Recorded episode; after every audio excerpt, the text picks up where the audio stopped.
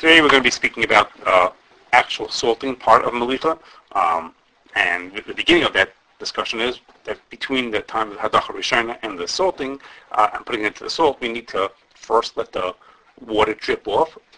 water needs to drip off of the meat in order so that the, when the meat that goes has salt put onto it, the the moisture that's on it doesn't absorb all of the power or the ability of the salt, absorb all of the salt, in which case it wouldn't be able to do its job. So we need to let it uh, drip off a little bit uh, so that it's not so soaking wet uh, when we put salt onto it.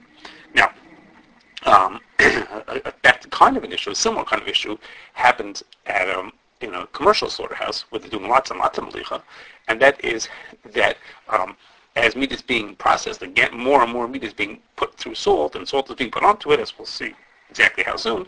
Um, as that's done, um, the salt can start to absorb water. Um, there's liquid dripping off of one piece of meat and another and another, and eventually um, the salt that's sitting there or the salt that's around may get to be too wet. Um, so it's the, the, the mashgiach's job, the mashgiach who's overseeing the malicha, to make sure that the salt doesn't get too wet. But, excuse me, that, that uh, term, too wet, is obviously very subjective, um, and you know um, it's, it's, hard to judge exactly what is or is not um, too too wet. And it's also it's, it's subtle because it you know it changes slowly and slowly as it, you know it's getting wetter and wetter. Um, so in general, that's Mashgiach's job to keep an eye on it. But one shrita had a had a really interesting or creative idea of how to solve this problem and to turn it into an objective standard rather than a subjective standard, and that's because um, salt has weighs a certain amount, um, but as it gets wet, it absorbs water, um, it gets heavier. And so what they figured out was that they could have the mashgiach every so often take a scoop of, you know, a, a predetermined cup cup of uh, salt, take a certain size, the same cup all the time, put it onto a little scale, and if it weighs more than a certain amount, then it means it's absorbed too much water. Um, that then that means it's too, they figured out before that that means it's too much water in the salt, in which case um, it's not good anymore, not usable anymore. Um, that was a really interesting and uh, objective way of figuring this out. Um, but when we started probing and asking the, the people in charge of, well, what's the amount? They gave us a number, and they said it has to weigh more than, you know, 0.670 pounds. Um, but we said, how did you come up with that? And what was the decision? How did you to make that determination? Um, and, and, and, no one sort of remembered anymore exactly how that had been decided originally. And then it was a little stranger is that um, when we looked into it, it turned out that this slaughterhouse actually used three different types of salt, and they didn't all weigh the same amount. When we we took the measurements to figure out how much would be in that cup, um, one weighed 0.538, one 598, 1.602 pounds. So the salts were starting sort of 11, 12% apart from each other. Well, and how could it be that they all at 0.670 pounds would be too much? Didn't, didn't seem to be uh, to work anymore when you had so many different types of salt. Um, so anyhow, we decided to do our own experimentation on this, um, and we took salt um, in pre-measured amounts, um, you know, in, in, a same amount of identical cups, and measured them out, uh, and put them to Rabbi Tzvi Fishman and Reese, who looked, them, looked at them, and put in different amounts of water into, into them and said, is this too wet for salting? This too wet, this too wet.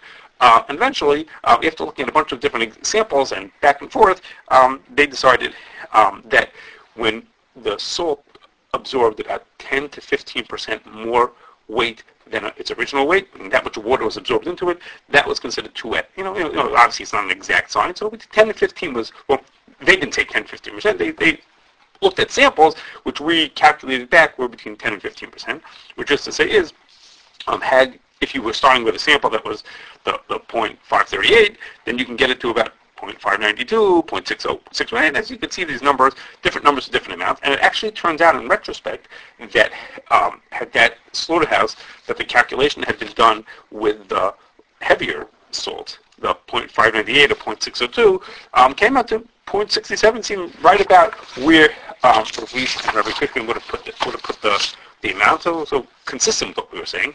But I just brought up the point, obviously, that you have to do it per plant um, and per the type of salt they're using. Um, again, in this plant they're using three different types depending on for whatever reasons. Um, so it would have to be determined. But anyhow, it's an interesting and a creative way of having uh, the mashgiach be able to check it. And you know, the mashgiach would keep records, so his um, boss could keep an eye on him to make sure he was doing what he was supposed to.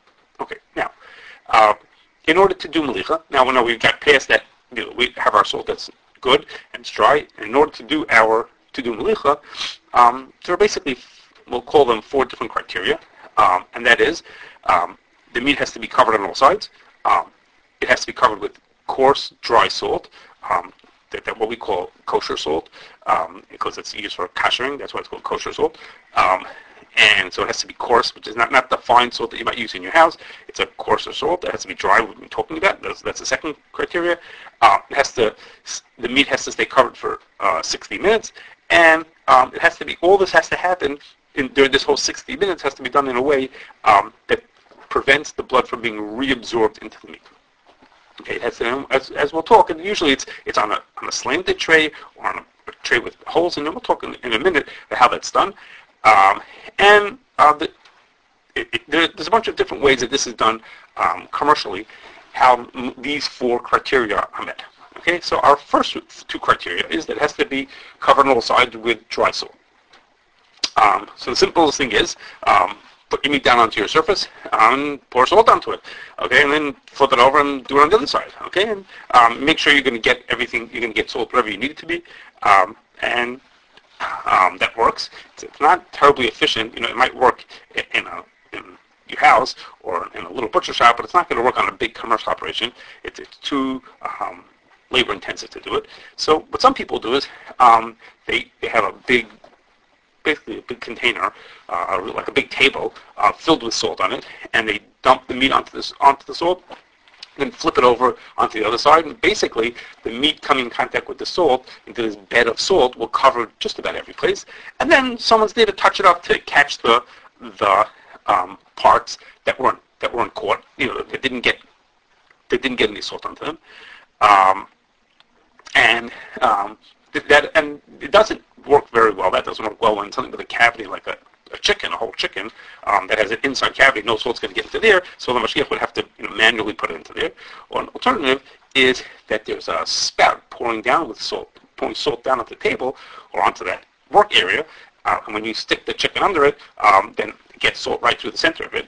Another way of doing it. Um, or just passes all the meat that passes by gets sprayed by this, you know, spray of salt coming down. Um, and one of the uh, the, weakness is that this is using all these ways, all these commercial ways of using it are having salt being used again and again. I mean, the salt that's one piece of meat is hitting in, then another piece, and another piece, till it finally sticks onto one and gets carried away. But otherwise, there's lots of liquid dripping around. And of course, as we mentioned, um, there's a concern that that will cause it to get too wet, and then the salt won't be suitable. You'll have to add more salt um, to the pile because this salt will not be useful anymore as is. Now, for small pieces on a commercial level, for very small pieces like uh, tongue or cheek or tails, skirts, uh, other things like that, small pieces, um, some people use is a tumbler. Um, they, they throw all the, the, the, pieces of meat in a tumbler is like this long um, drum laying on its side, and it rotates. And basically, what you do is you throw you throw the meat into it, all piece of meat into it, put a lot of salt into there, and then you tumble it around, and basically it ends up by turning and turning and moving everything around, gets everything coated with salt, um, just an efficient way to get salt onto um, all the different parts. Um, that's what some people do for small pieces. Okay, so now we figured out how to get everything covered with the dry salt. Now for our third and fourth criteria, which is we have to keep it covered for 60 minutes without any chance of reabsorption. Um, so this, the, the, traditional way to do that is you take a board, um, the board will have holes in it, um, and you uh, put it on the board, or you, and, the board, even better, should be on a slant, or just a slant without the holes in it, but better have both of it. Um, you put it onto there, the, all the blood that drips out of the meat um, will go through the holes onto the floor, or down, down the slanted surface, and drain off to the floor again. The point being, this way the, the, the blood will not get absorbed into another one of the pieces of meat that's there. Um, and again, you could do it in a butcher shop, or a person can do it in their house if they will kosher meat. Um, but in a larger, you know, packing house, it doesn't work so well. It's not, not so terribly efficient. Um, so there's, there's three basic ways that this is done. Um, the, the one, one way is that it's on a belt, which is to say is once we've gotten our salt on, as we discussed beforehand, the, the meat is put onto a belt. Um, the belt has holes in it, and the belt moves from point A to point B, and it, it's timed so that it takes 60 minutes to get from a from the beginning of the belt to the end of the belt, and this way um, the, the meat just sits on there and just very slowly moving from here to there, and anything that drips off drips through the holes in the belt and out the bottom. Excuse me, so it doesn't get onto doesn't get absorbed into another piece of meat. Um, the, the, you don't need if since it has the holes it does not need to be angled this belt. Um, but for whatever reason, um, just a logistic reason, when this is done for uh, chickens, um, poultry, uh, there the belt is angled um, for whatever for whatever reason, um, and, and, you know on this belt that's for chickens there'll be hundreds of thousands of chickens on the belt. It, it takes 60 minutes to get from beginning to the end, um, and they just keep on piling on more and more of them um, until at the end they're, they're dropping off.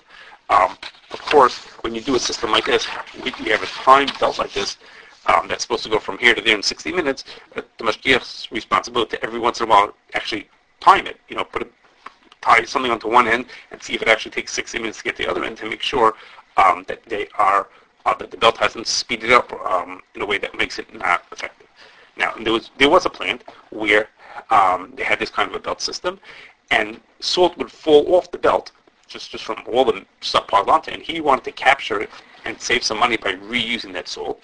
Um, he was not allowed to do that. And the reason is because the din is that once um, we do malicha for 60 minutes, uh, the Ramasit Lachatchila we do for 60 minutes. But Me'ikar Hadin, um, the Chaber brings that 18 minutes is enough to do malicha, and therefore, um, if the salt was on for 18 minutes, meaning you know like a third of the way through the belt, salt that had been on there for 18 minutes is already considered to have done a full malicha, and it cannot be used for another malicha afterwards. Um, so we didn't allow, he was not allowed to use that salt, reuse that salt, um, capture salt that was falling off the table, off the belt.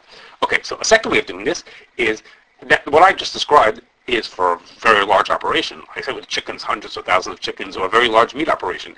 Um, but in a, in a mid-size operation, they may not have such, you know, a device like that that could hold the meat for 60 minutes, and they would do it in a container. Okay, and they, they call the containers often they call them a combo. Um, and so some of them, some of them are, like you see on the right, um, it, the, the, whole container has is, is, full of holes in it. So you, you as the meat as the the meat is being covered with salt, you put it into this container. It sits in the container for an hour, and, and you're done. Other ones um, don't have holes in the container itself, but what they'll do is on the bottom, either on the on the bottom, they lift up the bottom. There's like a the floor, there's something above the floor that suspends a, new floor above the original floor, and either that new floor um, has holes in it, um, you can see one of the pictures, or the new floor is just a slanted board. Again, where things can drain off and fall under the new floor to the original floor, which is lower down. Um, so again, the meat doesn't sit in the in the blood that drips out. Um, now, in, in, when you do malicha for these, in, in these kind of containers, um, there isn't any automatic timing like in the belt. So what will happen is once the meat is all in, um, the mashgiach will write down a time, and I'll say, okay, um, at, at, at 10:46, this this batch will be ready. It'll have sat for its hour, um, then they know they can take it out. Okay. Other people, what they'll do is uh, a little more advanced than that. Is they put these containers onto their on their own. They go, they themselves go onto a belt. So they fill up the container, um, put it, attach it to a chain or a belt, and that itself takes an hour to get around to the place where again where it's emptied out. Um, same kind of a thing. Okay. Now, when you're using containers, um, once a container is finished, once they've done the full malicha and everything's been taken out of it, now the mashgiach needs to make sure that it's clean, and that's because you don't want to have meat in there, and you any leftover scraps of meat in there, uh, because those scraps are on meat that already had malicha, and you can't do malicha on the new meat that will go into there will be dripping blood onto the will be having malicha together with meat that already had finished its malicha, that would make that other those scraps trafe. Um, so therefore, you're not allowed to do. It. You have to make sure there are no scraps in into it also. And the other side is that sometimes in cleaning between one batch and another, they hose it down. That's just part of cleaning cleaning up. They spray water into it, so you have to make sure there's no water into there because again, that would ruin, that would make our salt too wet and not be suitable for malicha again also. Okay. The third way. So I mentioned so far, uh, you could do the malicha sitting for the 60 minutes on a belt or in some kind of a container. And a third way is um, one one factory that I saw, one, one slaughterhouse that I saw, uh, where they have the meat um, suspended on an overhead chain. Okay, the meat is hanging, and basically the meat is attached, is hanging from this chain for the entire, for the whole process, which to say is, it goes through the Hadacha Rishona water, then it comes out of the Hadacha Rishona water, goes past the station where people put salt onto it, um, and then it leaves those people, and it continues on the same belt, and it just hangs in the air and travels on a slow path that takes it 60 minutes of that. So it, it goes from point to from place to place to place, and everything the belt is timed to last. You know, half an hour at the hadacha, pass by the salting station um, where people get the salt onto it, and then 60 minutes of hanging in the air. And there, of course, there's no problem of something, anything uh, dripping or collecting because it's just hanging in, in midair. Um, so that works very, that works well. Just interesting way of doing it. Okay, now, um, in the first two ways that I mentioned, which is the belt or the containers, there's a seemingly there's a problem, which is that the meat is all piled on top of each other. Um, so here I'm talking about we don't want to get the, the salting and the blood from one onto the other. Well, they're all piled on top of each other. Then why isn't that its own problem? So the truth is that the Gemara says there's not a problem. The Gemara specifically says there's no problem to do melicha from one piece onto another piece. Uh, you know, one piece having if they're both getting melicha together, that's okay. Um, the Gemara doesn't explain why, and trying to have all kinds of explanations having to do with all kinds of rules, general rules about Melicha, uh, Dam and Mishuk Shorik, and Kabbalah Kachpoltoi, and I did Targum Miflet by Bala. We're not going to go into the different answers that there are. But we're going to talk about one nafkin that comes out according to one of the answers, where the Ramah says that um, you should make sure that if you're, if you're uh, a piece of meat that has a cavity inside of it, his example is a doifin shlema, a whole side of ribs, so the ribs are at an angle. So if you if you lay the ribs in in one way, then there's like a place where, where liquid can collect. So he says during the licha, make sure that the the opening, the cavity, faces down. So the ribs would have to be facing uh, onto to the down in a downward direction, so that water can't puddle up inside of the inside of the ribs. Um, that's his example is a dofen you know, a side of beef, uh, the ribs. Um, Another example is that of like it's a chicken, the inside of a inside of a chicken. Again, there's a cavity in there. So if the chicken lays on its on its side, then blood can collect in like puddle inside of the, of the cavity, and that would be a problem of blood sitting together. At least on the chatchil level, you're not supposed to do that. Now, when you do it at home, a person catches chicken at home or in, in, a small butcher shop, it's easy to take care of that because um, you know a person's dealing with just a few pieces, and of course the, the person who's doing it is a Shem Shabbos. He's hey, watching out for it. But when I say when you go to slaughterhouses, um, by and large, no one's paying attention. By and large, the meat, the, the meat is just being dumped into the combo, thrown onto the belt, or this and that, and there's, there's often no, no one paying any attention um, to to which, which, way this is being done. Um, not really so sure why. Um, maybe because in commercial uh, malicha, you never see any blood coming out. In practice, there isn't. You see, I mean, a, the, the, tiniest amount of liquid coming out of these, and maybe they don't really sort of what's the problem of it puddling when there isn't any liquid in the first place? Maybe, of course, you know, that's not what the Rama says, and we, we're assuming or pretending or hoping that there's blood to come out. Um, so this this is um, a little, you know, needs some more thought about why this is. But um, in lots of places, again, no, no one's paying any attention, and, and they're just dumping the meat in, in any which way that it happens to fall, or the chickens piling up hunches of them without paying much attention to whether the cavity is, the opening is facing down or not. Okay, now, another example of where uh, this could be a problem uh, of the liquid collecting uh, is in livers. So one is something we're not going to talk about today, which is when you uh, liver before it's kosher, if it's inside of a bag and liquid collects into there, there's a problem of that liquid being sitting together with the livers themselves for 24 hours. Mr. When we talk about livers, we're going to talk about that. Um, the second is that um, the minhag is that we put salt onto liver before we broil it. Um, it's not required really then It's a minute to do that. Um, and so there also, if you leave the salt on the liver for too long, as I said, 18 minutes is already a time that, that's considered a time for malicha. If you leave it on for too long, then blood will start coming out, and now the liver is sitting there in that blood. So the Rama says, because of that, the minhag is you should put the salt on just right when it's a, on, on the spit already. It's about to be put onto the fire. And you quickly um, uh, broil it before before blood comes out. That's an example of this kind of thing also. Now, there's, a, there's another angle to, to this um, question, a little bit different angle. And that's like this.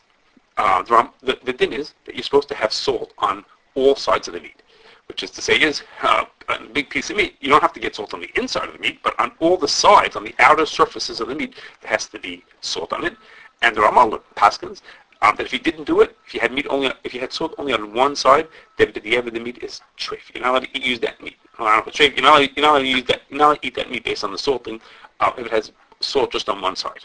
Okay, so that means to say is if let's say for example two pieces of meat are touching each other, and there's there's two pieces attached next to each other, and you pour salt over all of them, so the spot where they touch each other has no salt on it because so basically, uh, if you have these two pieces are touching, they're sold on all the outer surfaces, but the place where they touch, no salt gets into that spot. So that would be an example where, according to the Ramah, the meat would be no good even b'diavad because there was a, there were places where the salt didn't get. There was only salt on the on the outer surfaces, but not on this sort of this surface, which is an, also an outer surface, but it's being covered by another piece of meat.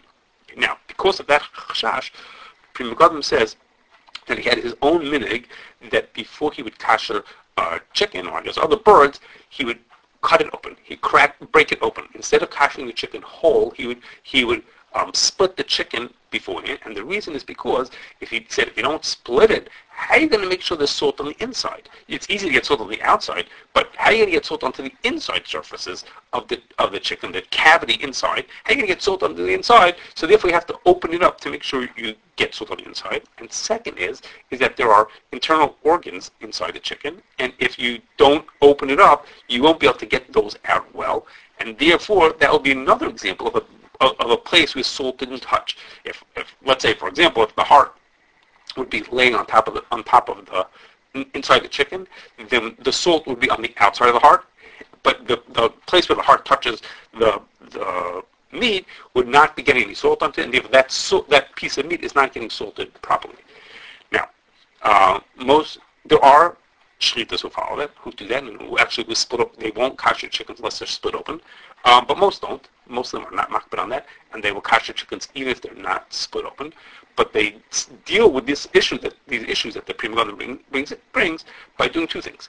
Um, first is they make sure they put plenty of salt on the inside cavity, like I described before. And some use like they have like a chute that comes down that just pours through. It's like it's just pouring out of it. Salt's coming out. They can stick the whole cavity underneath it to make sure they get plenty of salt on the inside.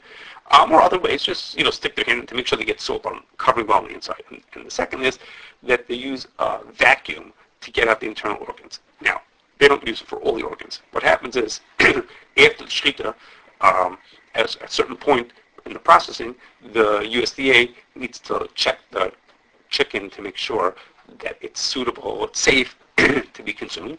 So what they do is the most of the internal organs, that's the the the, the, the, kishkas, um, you know, the intestines, the heart, lung, liver, crop, that's the zephic, and the gizzard, the kurkumin, um, come out all together in one big clump. Those all get pulled out of the out of the um, carcass, the, the body of the chicken, in order for the USDA to check them. So the USDA checks them, and actually, we check them for trephis also. That's a separate thing we've talked about. Okay, so that, that whole group of items is, is, is pulled out. Some of them we use for, eating, kurkumin, and, and, and uh, is, actually saved as for eating, and the liver comes out. Um, that also is saved for eating. Uh, but, but all those pieces tend to come out together. What that's left behind um, is potentially is kidneys um, and uh, sometimes the lungs also. Um, so what happens is the the before the chicken before the chicken goes for for malicha, there's someone who vacuums, who literally took a, a special, obviously a special kind of vacuum cleaner inside the chicken to make sure they get out everything that was left inside. Again, most of the stuff gets out by itself, gets ripped out by itself because the USDA needs to look it over. FS, FSIS needs to look it over. They need to inspect it for their own reasons, and then the blood can need to check it to make sure it's not a treifa. Those are some of those things, but they would um, but the rest gets vacuumed out. So that's how they try to deal with the Pri Megadim's concern. Um, some actually have a mashgiach do that, or just have one of the plant employees do that.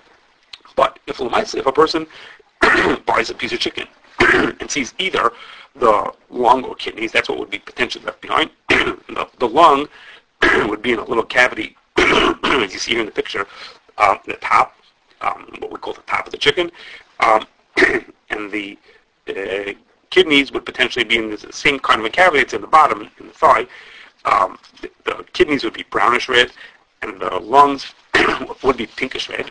So if they're there, if they got left behind, which happens, the, vacuum didn't get them out, and they missed one, then in that case, we have an example where the malicha was not done properly to that piece of meat, so the liver or the lung would be discarded.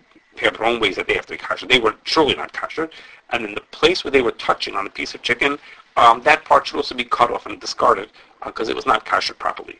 Um, the rest of the chicken is okay, but that spot, which is covered by the lungs or the kidneys, again, they're, they're like sort of in these little cavities where they might get stuck in the vacuum, didn't catch them. Those need to be um, discarded because that's a spot where there was salt on the other side, the other part of the chicken, all around the rest of the chicken there was salt, but on that spot of the chicken didn't have salt on the side, and therefore it needs to be discarded. The last thing, excuse me, I'm going to mention is um, we're talking all about malicha that had a kosher meat with salt. Uh, the salt gets all the blood out. Uh, but there are some people who are on a extremely low sodium diet, and essentially they can't eat salt meat that had malicha. Meat that has malicha absorbs a certain amount of that salt, and that is not suitable for these people on, from a medical perspective. Um, so some of them actually just can't eat meat. That's what they do. Um, but I'm just going to mention four different ideas that, that are suggested of how they potentially could eat meat anyhow, in spite of, even though they're not supposed to have sodium or too much sodium, salt. Um, I'm just going to mention them briefly. Um, and obviously, no one should try any of these without speaking to their doctor for the health of it, and to a Rav who could decide if it's appropriate and also how to do it, because I'm just going to talk about it, just mention it briefly. Okay, the first is um, that salting is not the only way to kosher meat. Um, you can kosher meat by broiling it also.